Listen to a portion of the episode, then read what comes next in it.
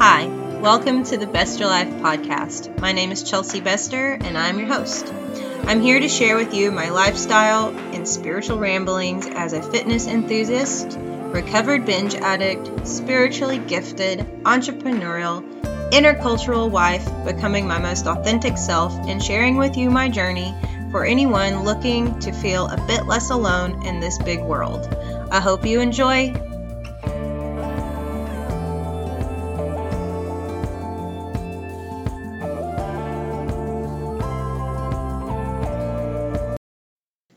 Hi, everybody. Wow. Gosh, this is a project that I've been putting off for so long. This podcast has literally been on my mind and suggested by others for about two years at this point. Just like many things I've sabotaged for myself over the years, getting around to do this is just one of those things. I'll be touching base on self sabotage a lot throughout the life of my podcast. But today is just an intro to those of you who don't know me, those of you who think you know me, know an old version of me, or otherwise don't know me from Tom's House Cat. I want to make it very clear, first and foremost, I'm a Christian that talks about the planets, talks about the stars, talks about crystals and sage. I love my family of other faiths, and I drop a lot of F bombs. Um, if you can't handle that, then I'm sorry, friend. This podcast is not for you. So let's begin. Um, so my name is Chelsea. I'm from a tiny little town in northwest Georgia. Now and then I'll be sinking into that accent. Um, so my apologies in advance. You can take that as you will. And I live with my South African husband abroad. We've actually been living in South Africa for the past eight years. Um, currently, I'm in the United States and he is in South Africa. We've never done this long distance thing, but we are doing it now. Um, and I'll be touching base and sharing details of our story in another podcast someday. I had um, super young parents that split up when I was just a baby, and both of them remarried when I was about four. Uh, my step parents provided me a lot throughout my life. Um, both of my step parents um, they've just done a whole lot that I, I appreciate. Um, and they both chose me. They chose me when they chose their spouses. So I have a special place in my heart for step parents because um, I had some good ones, have some good ones. Um, I've had a strange relationship with and through and about several different family dynamics that I will be sharing my pain points and my survival and my coping stories with. And actually, my point of healing through some of these relationships and strange dynamics. Um, I battled with a lot of abandonment issues growing up, and I'm still working through them in my mid 30s. Um, I started drinking around the age of 10, and this due was due in large part to being left alone a lot. Um, and I just started coping. Um, it's hard being a young kid with military family and bouncing from one house to the next and going to multiple school systems. So it wasn't it wasn't very easy for me and I just kind of tried to mute and contain the things that I was going through and I numbed out by starting to drink. Um, and then I began coping in other various ways throughout middle school and into high school, all of which led to extreme binging on alcohol, on experiences, on food, and it all led to me destroying my beautifully made body and mind, which is actually all of that, all of that coming together brings me to the Bester Life. Um, without having been so destructive and without having lost so much of myself to rebuild who I am becoming, I wouldn't be able to be passionate about what it is that I do to serve my community, to serve my clients, and to serve the world. So one thing led to the next, and I, when I was in university, um, I had I started out in ROTC, and then I was in nursing, and then I was undeclared major, then I was in psychology, and when I taught a pigeon how to play ping pong based off of deprivation and manipulation with food, sound, and light, I decided psychology was definitely not for me because it was too easy to play God, if you will. So I started paying attention to what I was doing into my body and how I was feeling and how there was how I was existing versus the life that I actually wanted to live and there was the me that existed in my head versus the person that the world got to see and experience. So one thing led to the next, and eventually I found myself enrolled into a health um, class. It was an intro to health class um, at Jacksonville State University. And I happened to stumble upon two very, very supportive um, professors. And before I knew it, I was enrolled and declared as a student of exercise science and wellness. Um, after an entire childhood of feeling lost and unable to identify with my body, and then the teenage years of substance abuse and self shame, and then throughout like the last bit of my teenage years and the first couple years of my 20s, I was like going through this state of avoidance and maintaining a level of blackout, if you will, a few days a week just to push through the pain instead of actually feeling the things I was going through and acknowledging um, myself and my situations and my past traumas for what they were, I just numbed out from the world. And um, eventually, I found refuge for through learning how to move and fuel my body. And I assumed that if I could help change my own mind, my own body, and my own relationship with foods, with drugs, with alcohol, you name it, then certainly I could help others. So I decided that I wanted to do exercise science um, and wellness with a minor in personal and community health as my major. And it was quite funny because a lot of people ask me, so what exactly are you going to do with that degree? Well, I originally wanted to go on to do my master's. Um, and I had thought about being a professor. Most people that study what I studied end up going on to do physical therapy or become orthopedic surgeons or they become uh, PE teachers or coach sports or do strength and conditioning. I am very much um, in a line with just teaching people how to take better care of themselves. So, personal training is kind of what I fall under, even though I'm so much more than just a personal trainer. Um, so, just besides the physical, but the physical is just one part of it. The physical part of the body is one part of a circuit. And it didn't take me long to realize that the body needs the other two components of the circuit to work in unison and harmony. And those other two parts of that working circuit are the mind and the soul. And what I soon realized as I traded my drinking and my eating binges into exercise and um, diet binging. I basically traded two bad evils t- for two better evils.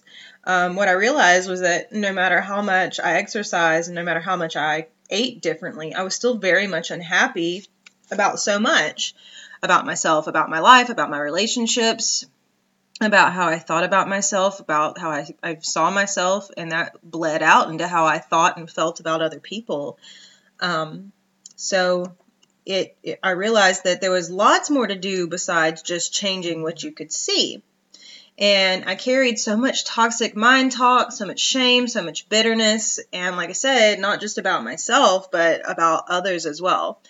Um, so I was in and out of uh, bikini and wellness bodybuilding between 2012 and 2021. Um, and it was through actually um, competing in bodybuilding that I realized where my personal disconnections were. Um, and while I uncovered those for myself, I also started to c- uncover the empty spaces in many of my clients. Um, bodybuilding is a very lonely sport. You end up being very much alone because your eating is so strict. Your your training is early in the morning and then either in the middle of the day or at the end of the day. Um, and because I I my career and my hobby are very much congruent. They're very the same. Um, you know, there's the saying, uh, "Don't shit where you eat." So it would be it was exhausting to work on myself so hard, work with other people so hard, and then want to go train myself somewhere else. So I mean, it, it took up all of my time, and it really took a lot of um, took a big hit to my relationships, both friendships and my marriage and relationships before I was married. It just was difficult on them. So it was in this loneliness, in this time that I got to spend so much time by myself thinking inwardly through my training, through eating, through cooking all of my meals, through working with all of the different types of people that I work with, and particularly working with people that were competing and hearing how their mind talk was and rem- remembering that that's where mine was like years back. And i thought okay there's really something to this. There's really something there's so much more to it than the physical the consuming. There's also what we're thinking and the things that are going on through our heads. So um, through the past so 2019 through 2021 this has been three years of therapy for me actually. Um, i have been seeing therapists and mentors and life coaches since my grandfather died in 2019. And throughout this um, experience, um, I realized so much of my personal sufferings and my setbacks needed more than movement and eating well. Like I've been saying, I probably sound repetitive by now, but it's just time and time again, either through working on myself, working with clients, going through my own life shocks. I've set, I've seen and I've heard time and time again through myself and through friends, families, and clients that there's something else that needs to be fixed. Um, I needed max effort of all of my consumables. So everything I heard, everything I saw, everything I ate. So anything you consume, anything you see or you hear or you digest. And then the output, the movement, the speech, the thoughts, all of that needs to change. Um, which eventually landed me in a More to Life program, um, which was brought into my life by one of my mentors and life coaches. Um, it's a specialized approach to clearing the mind talk and learning how to emerge ourselves into new visions of life that work to transform personal effectiveness, enrich our personal sense of purpose, and thus generate lasting sense of happiness and connection and fulfillment. So I thought, okay, I definitely need to rewire the way I think about things and the way I process things so I can not only help myself, but I can help my clients and my friends and my family members. Um, and I'm sure you've heard the saying if you follow me on social media. I'm on Instagram at the Bester Wife. That's T H E B E S T E R W I F E. You've probably seen me post this a few times. Um, it says you can drink all the water, do all the squats, count all the carbs, but if you don't fix what's going on inside, nothing will change. And I cannot tell you how much my life, my story, and my unfolding journey is just a true testament to how how factual this statement is. I've been overweight and lost in drugs and alcohol. Wasn't happy. I've been a fitness competitor with ripped abs and low body fat, still not happy. I've been a people pleaser, um, seeking love and approval and validation outside of myself most of my life, and having realized that people pleasing ends up leaving others still expecting more of me um, while I'm still unhappy, continuing to abandon my own needs, goals, dreams, and desires, I finally figured out that my essence, my soul, like who I really am, and my power to assist others in bringing their true selves to the forefront is where my power lies, it's where my passion lies, and it's why I'm on this earth. So, um, again, my name is Chelsea Bester. I'm unique, I'm quirky, I'm unbecoming so much right now, and I'm here to share the process and my personal reflections of my experiences, my knowledge, and my expertise so that I can help, assist, motivate, and shift other people's lives as I go on through the journey of shifting and changing my own. Now, you know, there's a lot of people that will think, oh, well, if you're not yet a master of your own self, how then can you start helping other people become a master of them, of their selves, of their own selves? Well, any good teacher, any good caretaker, any good doctor, any good philanthropist, preacher, leader is constant should constantly be a student. We should always be aspiring to learn more, to grow more, to evolve more. And this is something that I pride myself on. Every single day, I spend half an hour to an hour and a half in deep study to learn more about myself so that I can learn more about other people, to learn more about the science behind movement, to learn more about the science behind supplementation, to learn more about the science behind different foods.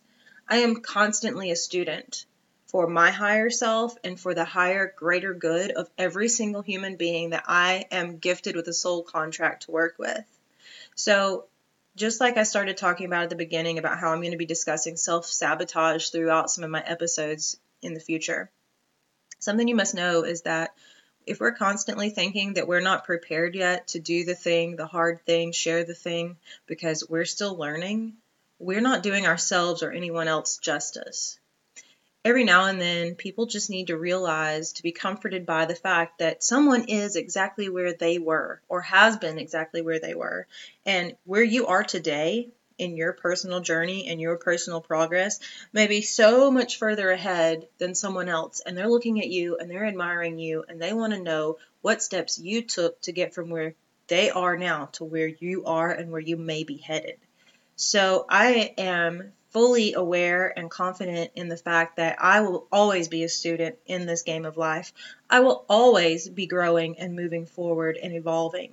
It is when I stop doing that, it's when I stop thinking that I need to know more and when I stop taking time to learn that people need to stop listening to me or anyone for that matter. As soon as the body stops moving, as soon as the brain believes that it doesn't have room for anything else or that it knows enough, as soon as all of that happens, that's when we actually start to decay. So I hope you find some interesting things in the episodes to come. I appreciate you being here in this space, listening me to, to me today, and I look forward to serving this community and growing it wildly throughout 2022. Please shoot me an email at thebesterlife at gmail.com.